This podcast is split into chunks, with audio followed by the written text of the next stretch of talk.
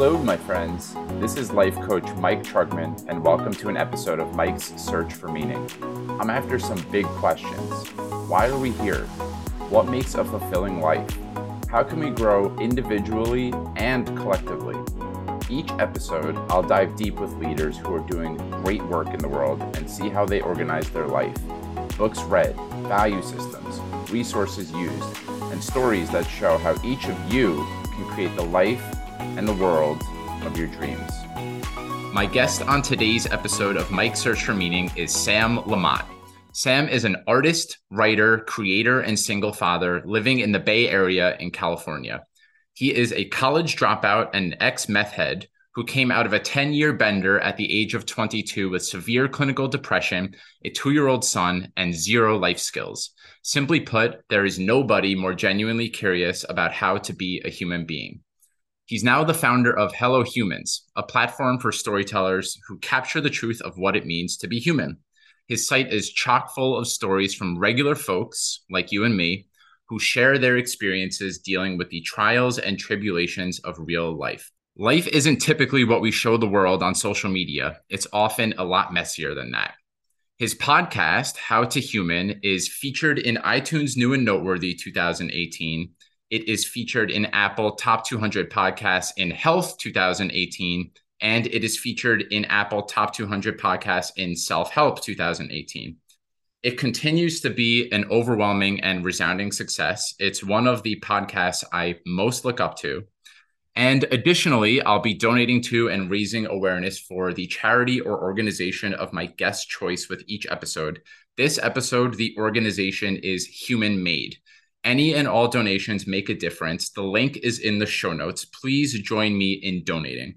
And in this conversation with Sam, we talk a little bit about his recovery journey and his journey to sobriety, but we mostly focus on the skills that he has built on how to human today and how that has led to him creating a very popular podcast that I really look up to and admire. I experienced Sam to bring a deep humility to his work and a deep commitment to the work. We talk a little bit about the power of community, and community is really what keeps his show going. There are no corporate sponsors, there's no advertisements. It will always be a crowdsourced, Patreon supported podcast. And it's truly a labor of love. Sam seems to dedicate his entire life to this project. And it really shines through in his work and in this conversation. You can see that Sam has a commitment to art for art's sake, and that is what he most prioritizes in his life. It trickles into all of his conversations, and he is a true student of life. I so admire him. It was such an honor and a privilege to have him on my show. So, with all that said, settle in, take a deep breath, and enjoy what Sam has for us today. Sam, welcome to Mike's Search for Meaning, my friend. Thank you, Mike. Happy to play a small part on your search for meaning. Yeah, I so appreciate you uh, taking the time to come on. And like you, I start every interview with the same question. I don't ask, Who are you? I ask, What was it like at your dinner table when you were growing up? Oh, well, we didn't have a dinner table. My mom and I, uh, I'm an only child to a single mom. And um, we had, my mom wasn't really a cook. So we didn't have meals so much as we had like snack platters. Mm-hmm. You know, we had lots of snack foods and stuff on a plate that kind of became a dinner meal, but but we just ate at a coffee table.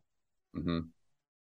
Uh, well, one of the things I'm after in the question is what were you what were you like as a child? What did you yearn for? Who did you want to be? Yeah, I was a very strange child, and you know, I think that strange child has grown into a somehow stranger man. But you know, I was very shy and sensitive and concerned, worried, nervous. I was really smart and I could conceptualize adult problems as a young kid, which was troubling to me. You know, when I saw something, you know, some geopolitical thing on the news, I understood the consequences of those things. I was incredibly concerned with mortality and death at a young age, and that made for some uncomfortable moments with adults. You know, the last thing adults want to do is argue with a nine year old about what happens after death because obviously nobody knows and i was not satisfied with with most of the answers i got and um very high strung you know i would uh i would walk into a room and you know almost simulate what i thought everybody was think- thinking all at once mm-hmm. you know so crowded rooms that i went into were noisy even if they weren't noisy if you know what i mean mm-hmm. and uh yeah very very shy very worried very nervous very self conscious. Mm-hmm.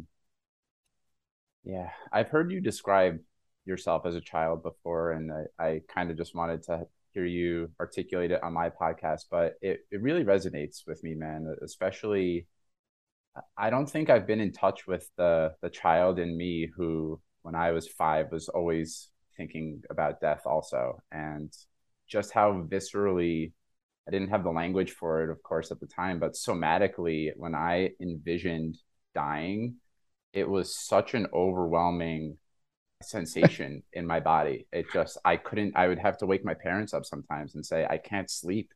I just, the fear of death is so big for me. And when 9 11 happened, I was, I think I'm about the same age as you. I was 10 years old. And it really made me confront like I, I can't believe how much angst I have about dying. And I always felt very weird and sensitive and different when I was growing up too. And I, I didn't know what to do with that energy. I just I thought something was wrong with me. And in terms of the man I wanted to become, I I had no idea. So I'm curious did you have a certain vision for who you wanted to be as you became of age?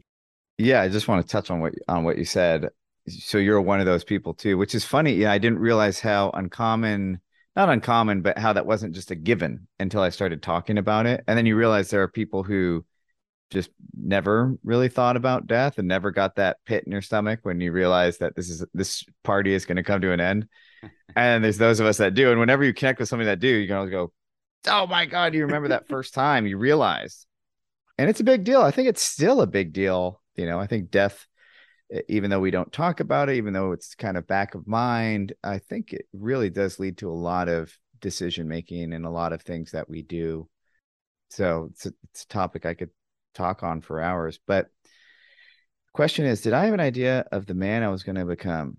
Not really. You know, I didn't have a dad, which meant I didn't have like a great role model. I didn't have a man I would ask all my questions to. I had a couple of great guys in my life. I had a not blood related older brother, just a guy who would pick me up every Wednesday, friend of my mom's, and he was kind of like an older brother to me. And I had my mom's brother, my uncle, who was like uh, the closest thing I had to a father.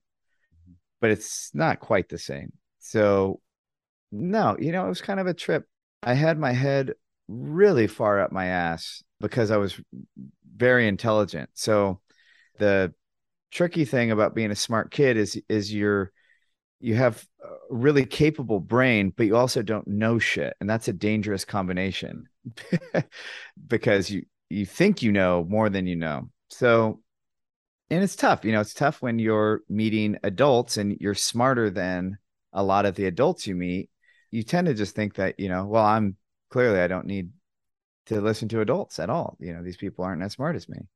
Now what i've since realized is like just raw computing power is not is not a good replacement for like the collective wisdom.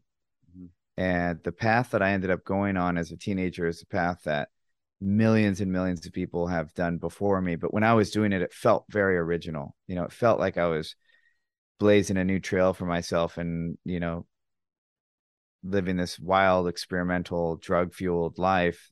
Little did i know at the time that i wasn't so original that people had tried this many many times before and it it generally ends up shit you know like that like there's some outliers that do okay and then they become these eccentric weirdos that are great but generally you start getting into a lot of mood altering substances in place of regular life and uh doesn't work out so well mm-hmm. but to stay to the question that you asked i didn't i didn't have much of an idea i thought of course i'm going to do well of course you know so talented and gifted uh but i wasn't like oriented. I wasn't pointed in a direction. I just assumed like, yeah, of course it's all going to work out, which of course it didn't until my life really came to a head. Mm-hmm. Yeah, and I know that you've spoken to this many times before, but if if you could give a, a little more language to when it came to a head, what what do you mean when you say that? And you did touch a little bit on that you you started using substances and that was some sort of replacement for maybe a, a void in your life. But if you could speak a little bit to that. Yeah, I wouldn't say it was necessarily a void in my life so much as like, you know, if, for a shy, nervous, and worried kid, like the first time I drank and the voices stopped and the, you know, I felt normal and I felt like I could hang out in a room full of people and maybe even enjoy myself. Well, that was pretty powerful experience. So I wanted just more of that, possibly that all the time. So I started drinking. I started smoking weed. You know, year, couple years go by. I'm into cocaine. Year goes by. I'm in ecstasy. You know, you sprinkle in uh, mushrooms and acid in the mix there too, which I also loved. And uh, it ends up with me at 20 years old uh, being a meth addict. You know, so it. I'll spare you the 10 year spiral it, it ends up with me being a meth addict, getting an extreme legal, personal trouble, and uh, just completely fucking off my life. Mm-hmm. So by the time I got sober, it was basically, you know, it's like the last stop on the block. It was like either you get sober or you go to prison or you kill yourself. That was that was about where I was at. I was one stop away from being homeless, unemployed, zero friends. Nobody wanted to be around me anymore. I'd pushed them all away. And so my prospects were not good. Sobriety was about the last thing I, I could try. Mm-hmm. Well, I would love to talk because uh, I know in some ways that was the impetus for your your podcast, How to Human, and your company now, Hello Humans. You have said before that you essentially, when you became sober, you were looking at life ahead and you didn't have any life skills and you you had to teach yourself from the ground up how to be alive. And I, i'd be curious to hear as you became sober and had to confront maybe these these challenges that you weren't looking head on and making eye contact with before how did you start to piece together a life that you were uh, fulfilled by uh, happy to be alive? And the way that you are i i get that from you now that you enjoy life is hard and it's full of ups and downs, but you want to be on this planet. And so, how did you start to build that life? Wow. I wish I could take credit for any of it, really. I got plugged into a recovery group. If you want to know which specific one, you can email me and mm-hmm. I'll tell you. They've asked that we not name it by name.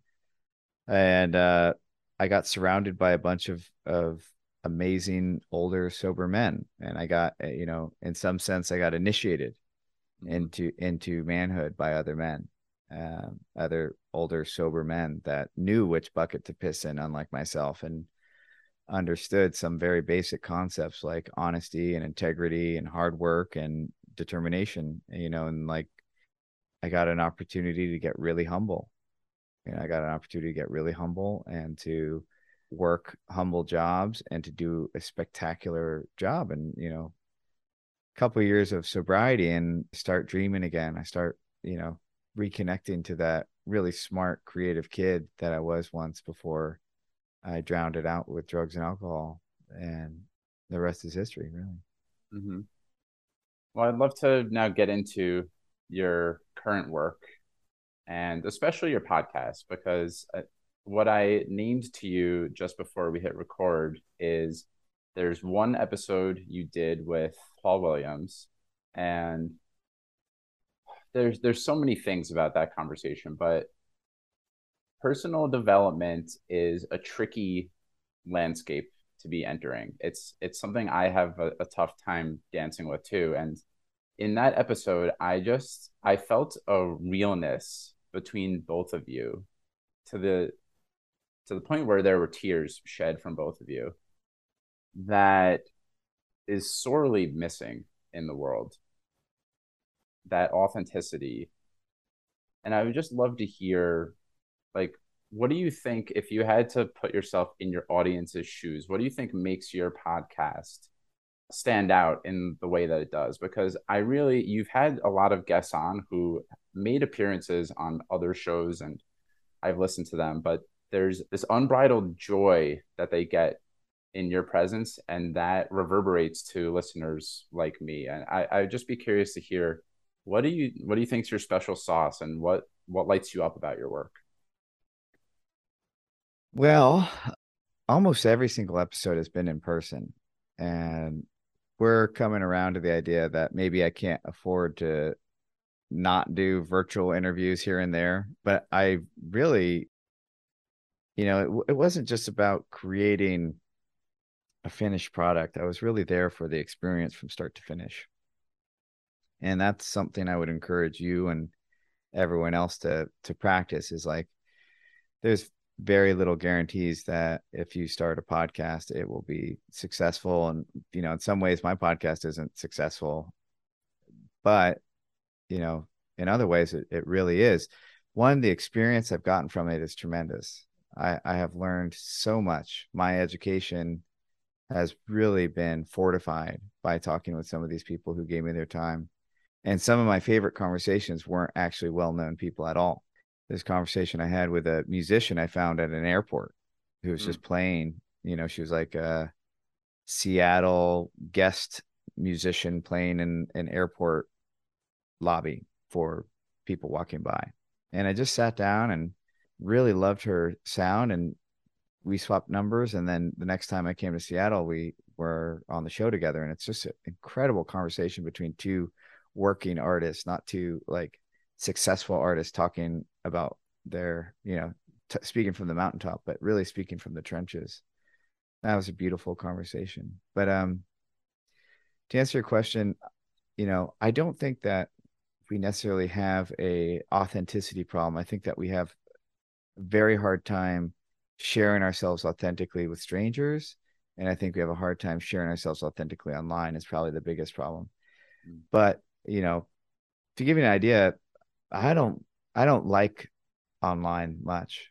I don't get much from it. I you know, I have an Instagram account. I'm not really looking at other people's. Mm-hmm. It's it's not very interesting to me. They're short form. The people who produce a lot, I feel like have almost become like a production machine. It's very rare for me to find um, an Instagram account that I really like, and that isn't memes or something that's meant, you know, meant to be short form and silly.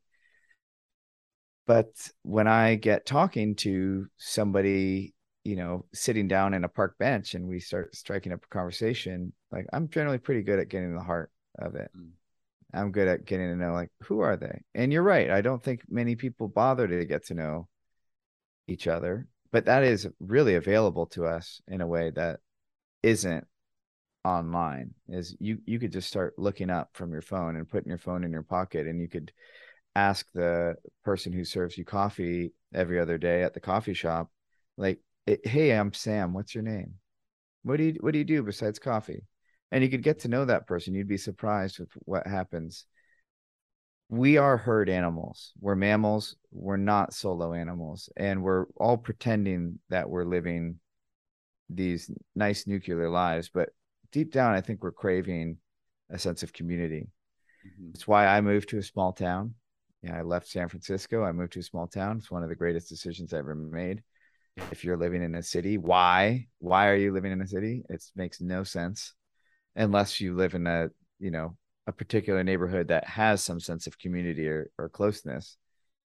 But yeah, I would counter that a little bit to say that we don't have a vulnerability problem. We have a problem sharing it with strangers. So it mm-hmm. appears that we have authenticity problem when really somebody just has to take the first step. Mm-hmm. And if you take the first step and you say, Hey, how are you doing today? And they give you that kind of water skeeter surface answer of like, Oh, I'm good. They ask you how you're doing. You could you could say, Well, you know, I'm uh worried and nervous. I have this thing coming up at work and you know, I know I shouldn't be worried, but I just am. And that could be the the start of a real conversation.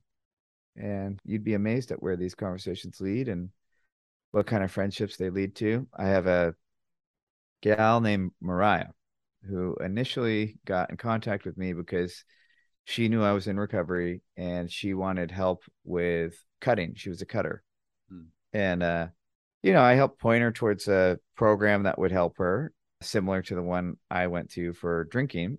But now we've just become friends. You know, we send voice chats to each other, and there's this person on the other side of the country who, you know, just through voice memos, I hear these incredibly vulnerable kind of updates on her life and how's it going and you know how many years sober she, we've been talking for years now how many years sober she has from uh, cutting or years clean from cutting i don't know the language they use. Mm-hmm.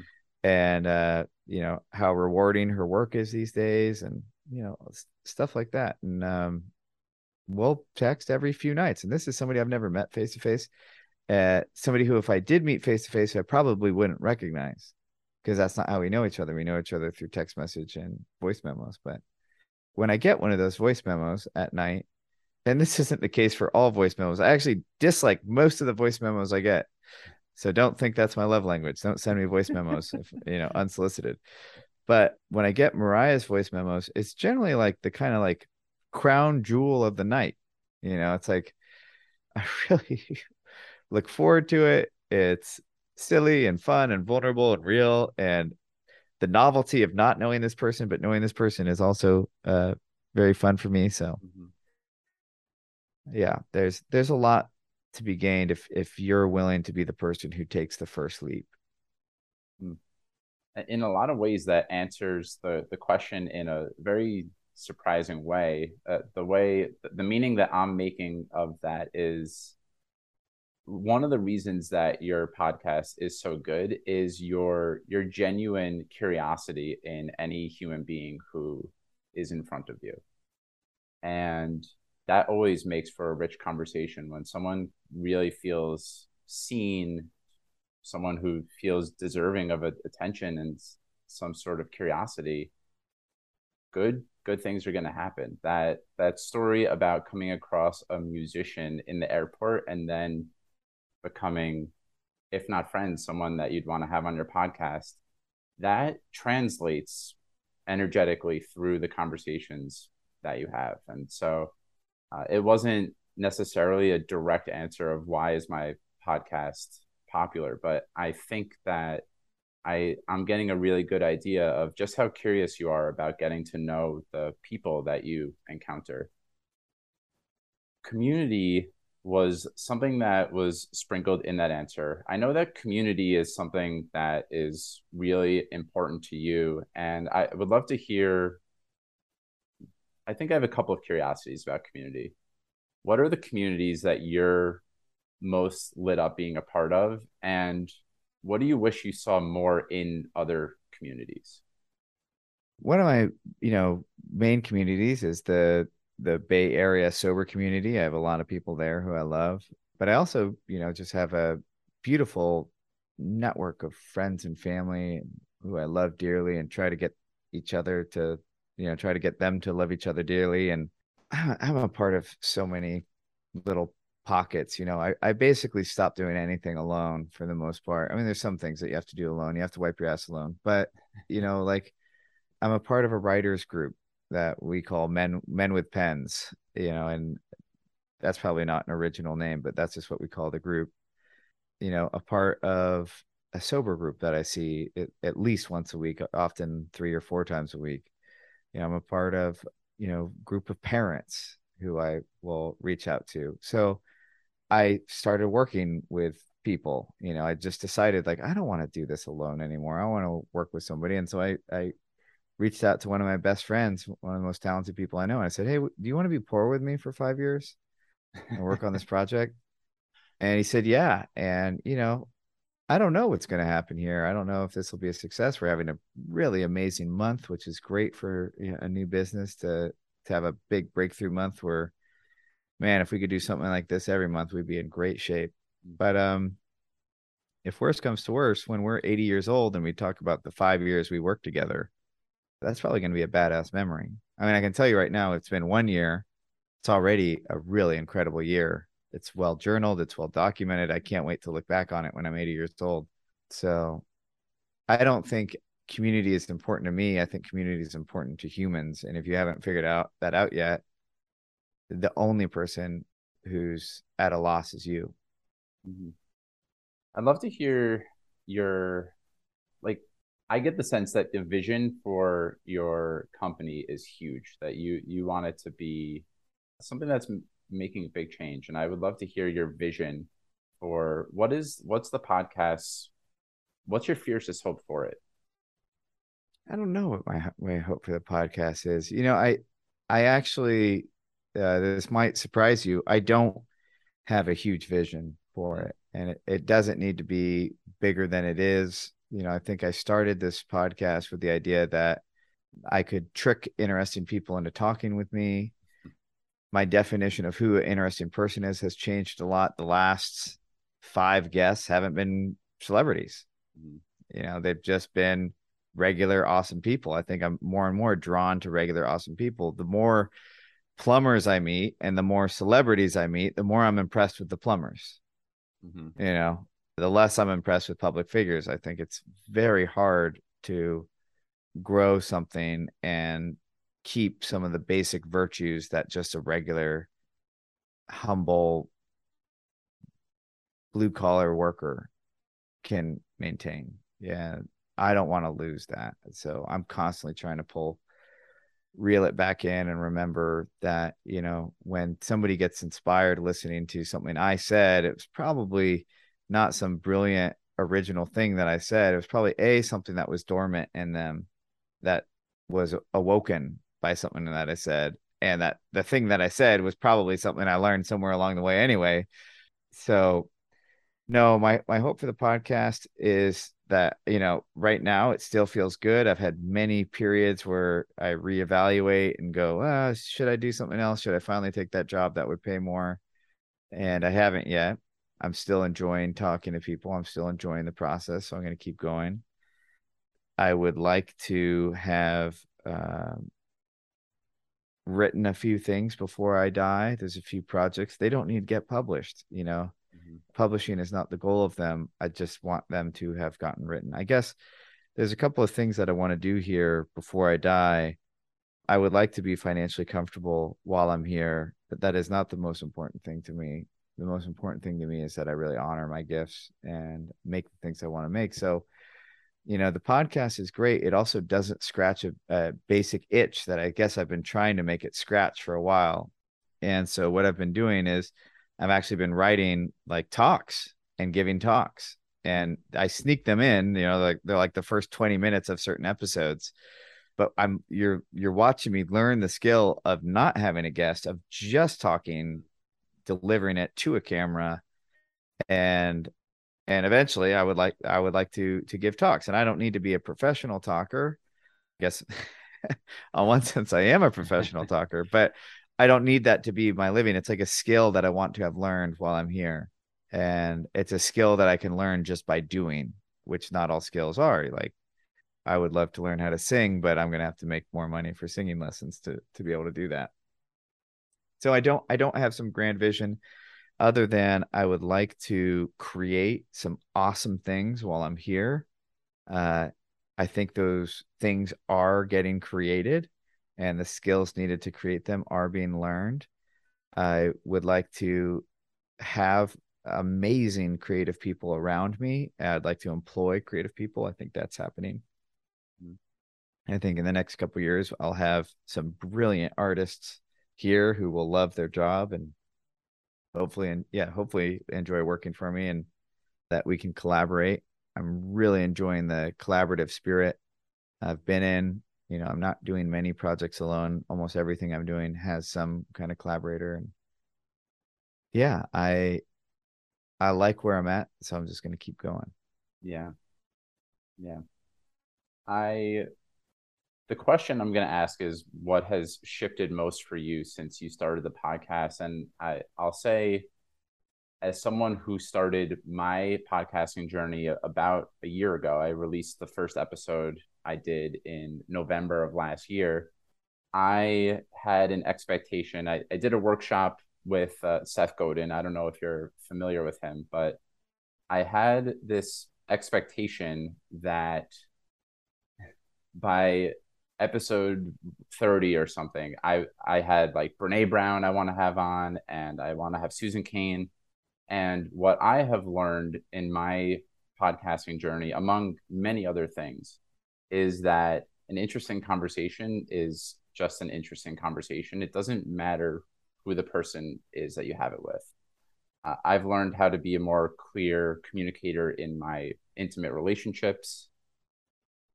And I'd just be curious to hear maybe what surprised you about your journey and, and what have you learned most or how have you most developed as a human from the journey? It's funny when I first started the podcast, I really felt like, man, I've been working on myself for whatever it was, seven years. I really feel like I have a lot to share and I can't wait to share it. And then within a year, my life had exploded.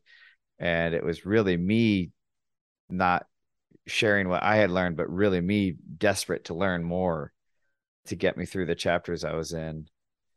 There's not a single area of my life that it hasn't touched, and it's not the yeah, it's not the celebrities that I've interviewed. It's the the wisdom that I've gained, and more than the wisdom that I've gained, it's the wisdom I've been able to embody.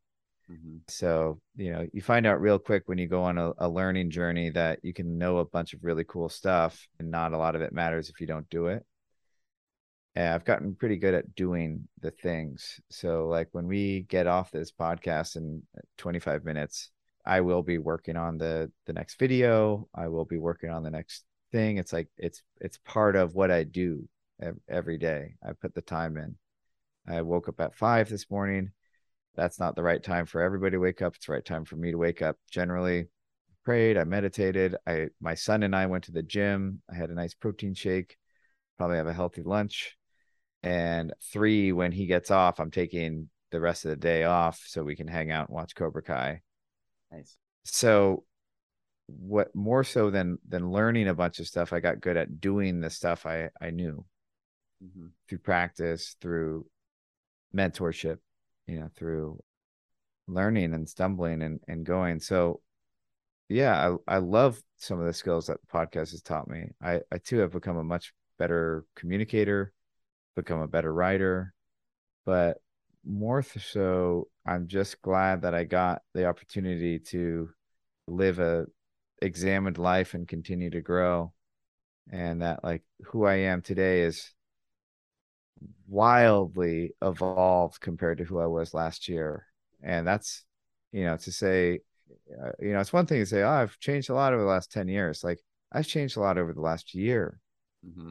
And that's pretty cool and I guess I had a lot of room to grow when I started. You know, I didn't start with many skills, but it has been a joy to be more helpful to people around me, to be a better friend, better boyfriend, better son, a better dad, and mostly just get to to give back in a richer way than I could have a couple years ago.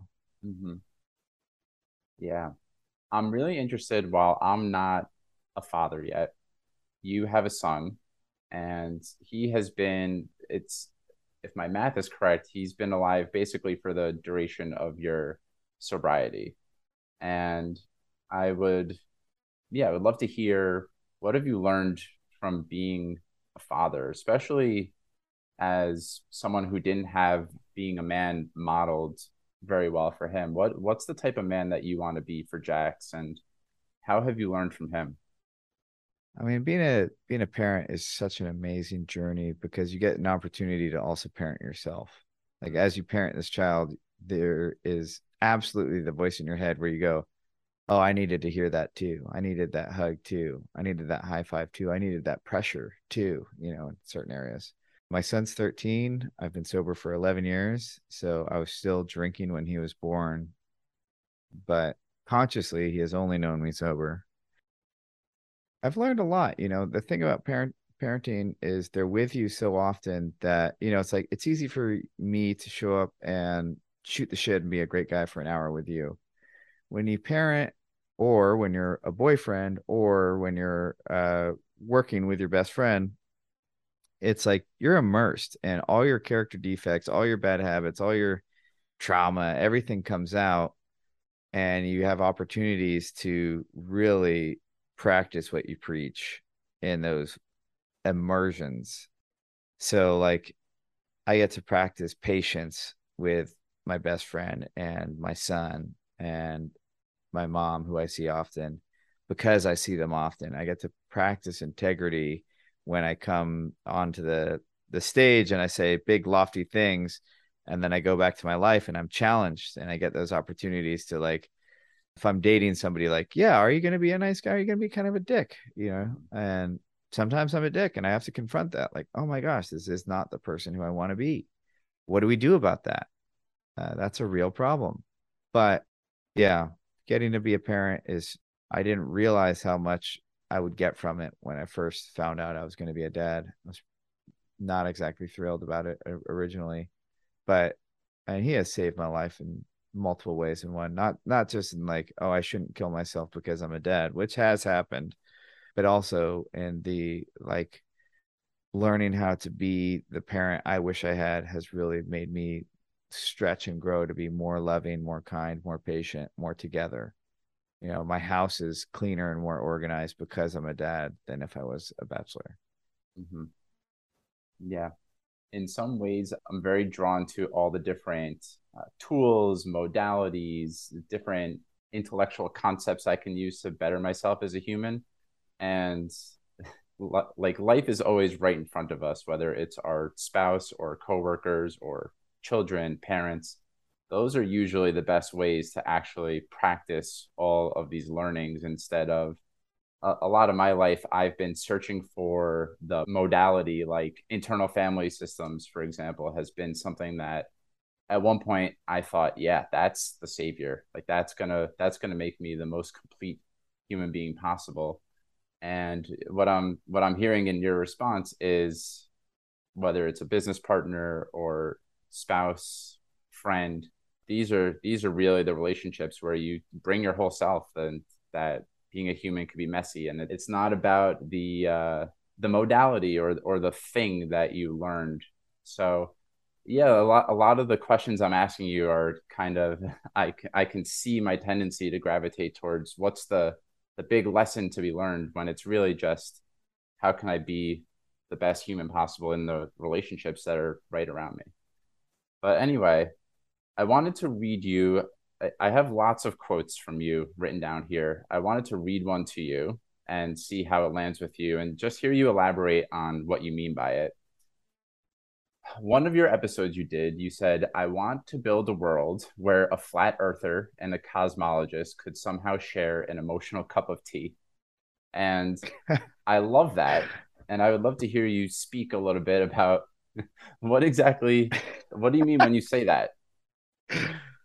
oh man, what a great quote. Do you have that typed up somewhere? You got to send that to me. I'll send it to you. I can't believe I said that. I love it. I now I get why I said it. Well, I don't know. So my show is we have been rigorous in not talking politics. We have never jumped on it. You know, we didn't jump on it during the 2016 election when it was hot, when everybody was on it. We never have. I've had brilliant political minds. I've had Frank Rich on, who's one of the most brilliant political commentators in the world, and we didn't talk politics. We talked about his time working in Broadway and being the the head critic for for Broadway theater. And the reason why is because I think like we're so much more connected at a base level. Like, what do we all want? We all want to belong. We all want to have purpose we all want a community we all want to matter right like everybody nobody wants to hear like yeah you're just a useless eater and nothing that you do matters we want our kids to to do slightly better than we did. We want our kids to not have the same traumas that we had. We want our you know, we want our employers to treat us with respect and dignity. And we don't want to feel like we're wasting our time. So that's what we have in common. And the the politics of it, the policies, you know, the political policies, the way to solve problems, like generally they're all trying to solve something there. And I really believe that almost all people are working in the direction that they think is best. We just disagree on what's best. Mm-hmm. And with that said, you know, like there's no reason why a flat earther and a cosmologist couldn't have an amazing conversation about, I don't know, custom made tuxedos. Mm-hmm. You know, there's so many experiences that they could share together you know about the hardships of raising a teenager about the you know how much they don't understand TikTok or about mm-hmm. like there's just millions of things that they would have in common.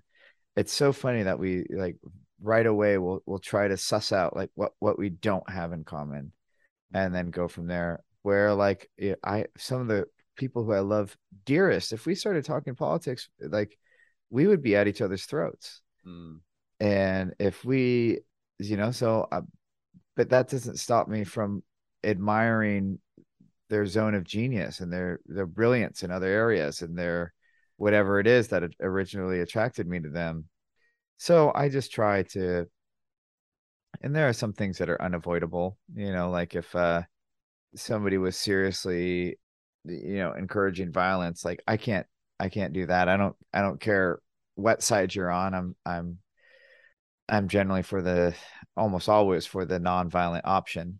And yeah, so there are there are my my limits to that, but in general, I try to take I try to ha- cast the biggest net I can when when building community. Mm-hmm.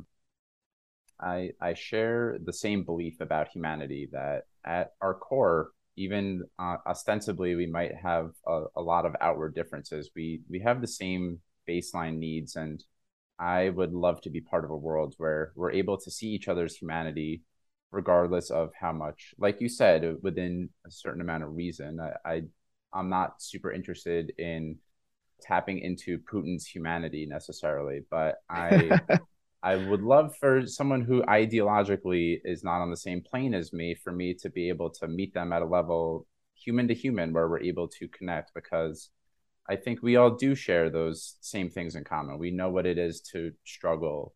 We we know what it is to be in an argument with our family member. We know what it is to have a really shitty day and to not not have the right chemistry at work. So in a world where that's all possible, then yeah, I think that it's not so scorched earth anymore where we think climate change is going to end us and uh, politically this this side's over here the other side's over here but anyway sam i know that we're running a little bit low on time remaining and i just had a, a few more questions for you i know that you do a lot of research in preparation for your interviews and and part of that research is maybe reading books and listening to other appearances your guests have made. Have any books that you've read and it doesn't have to be in prep for a podcast conversation but any books that come to mind for you that have been most foundational for you? So many. So many books have touched my lives. Again it's not the the book itself, which is the magic. It's the experience that maybe the book can facilitate because you can read a lot of books and have a lot of stuff in your head. And if you're not doing things, it really doesn't matter. Mm-hmm. There's a book I read with my book club, which I do through Patreon. Like people who support my podcast can join my book club called The Road Less Traveled. It's an interesting book because the author struggled with nearly everything he wrote about. Mm. So you know, the first session, one of the members goes, This guy's a hypocrite. His daughter didn't even come to his funeral, da da da da da. And then we just read it anyway. Fantastic book, right? Which is some of the one of the great frustrations of some of my uh, male role models that I look up to dearly is that they had beautiful ideals that they could not quite live up to. Mm. But The Road Less Traveled is a great book. nearly all of my guests' books are really good. That's generally why I wanted them to be a guest in the first place. And you know, there's there's a reason why it was easy to read and prep. And that, you know, I think that is one way to really separate yourself out from other podcasts is most hosts, if they do a weekly or you know a frequent show they just don't have time to read the material so one of the ways that you can stand out is to become a master of the person you're about to interview mm-hmm. and you know i've i've heard several times like that's the greatest in- interview i've ever had that's the most intimate best interview i've ever had And that's not because i'm god's gift to interviewing it's because i actually became a scholar of this person's work and so i could finish sentences for them almost yeah, I really like The Road Less Traveled as just like a general book. We recently read a book called The Drama of the Gifted Child, which is incredible, frustrating. I could only read about 10 pages before I started crying and then would have to mm. start over. It's a short book. Yeah, I, I should just make a book list. There's there's probably about a hundred books which I think are mandatory. Mm, wow. Yeah. Man's Search for Meaning, Viktor Frankl. That's obviously a good one. I'm sure you know you like that book since it's the namesake of the show. Never heard of it. yeah. Okay. Yeah, and is there anything else? I I jumped in there, but I mean, it's hard to pick some and not say the others. Yeah, there's there's a bunch over there that I love. I love The Alchemist, which I recently read with my son. Uh, but a mandatory read for all men is Iron John by Robert Bly. Mm. The last guest I had on is a friend of mine, and she recommended that book. So it's the the universe is clearly throwing Iron John my way. What is an ordinary everyday moment that brings you great joy? I like making my morning tea. That brings me a lot of joy. I love going to the gym. I really love the feeling of leaving the gym. Mm. And another moment that picking up my son from school brings me joy. There's so many. My life has really become full of joy. Mm. It used to be full of pleasure, and now it's become full of joy. Mm. That is beautiful. What is something that folks would be surprised to learn about you? I am horrifically shy. Mm. So if I go to a bar, I just clam up. I am such a shy person. People don't know it now because I can now schmooze a bar. You know, I can now like I can now go into a party and kind of you know, be light on my feet and be a social butterfly. But people have no idea that deep down, I really am still just terrified. Mm, that resonates with me, my friend. Well, is there anything that we haven't spoken about in this conversation that you would like to invite in before I ask my final couple of questions? No, let's get to it. Let's hear the final question. Well, the the first one is just where would you invite folks to? We we've already spoken about the podcast, but where would you invite folks to connect with you online or otherwise?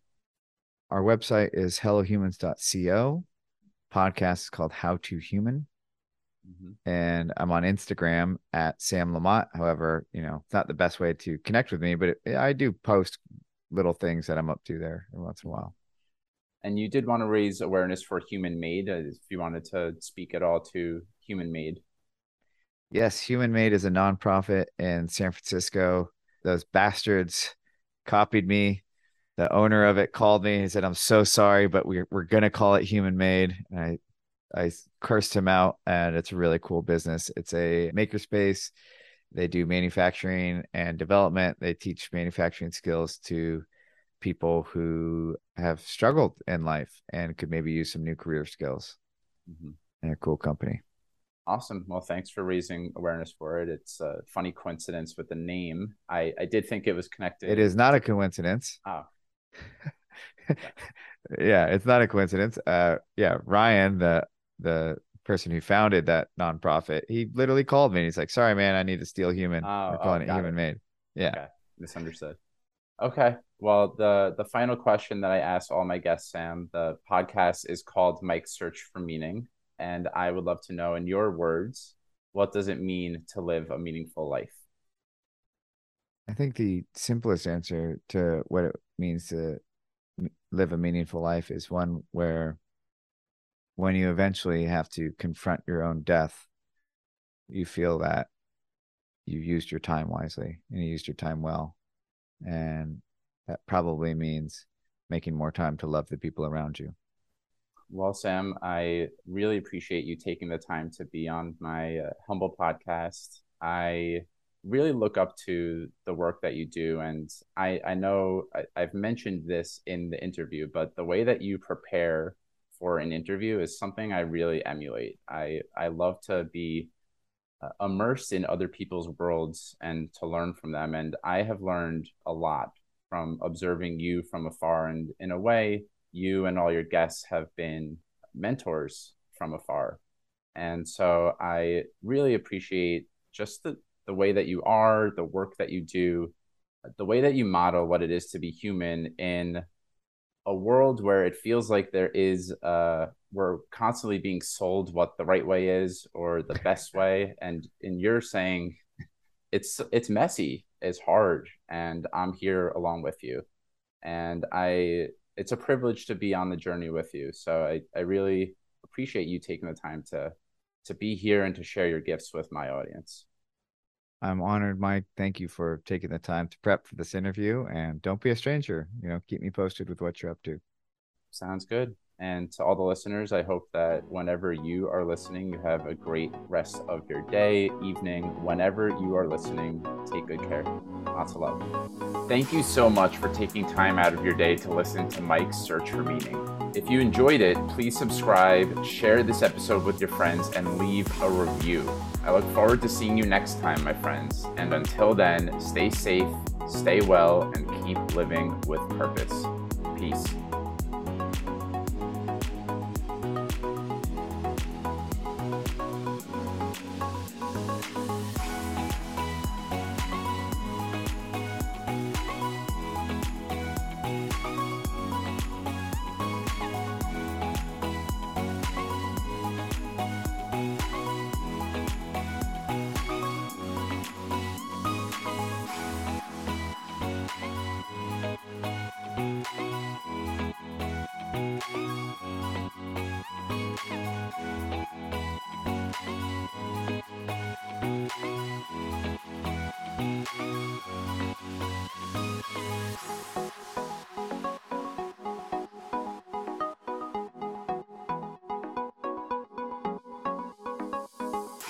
うん。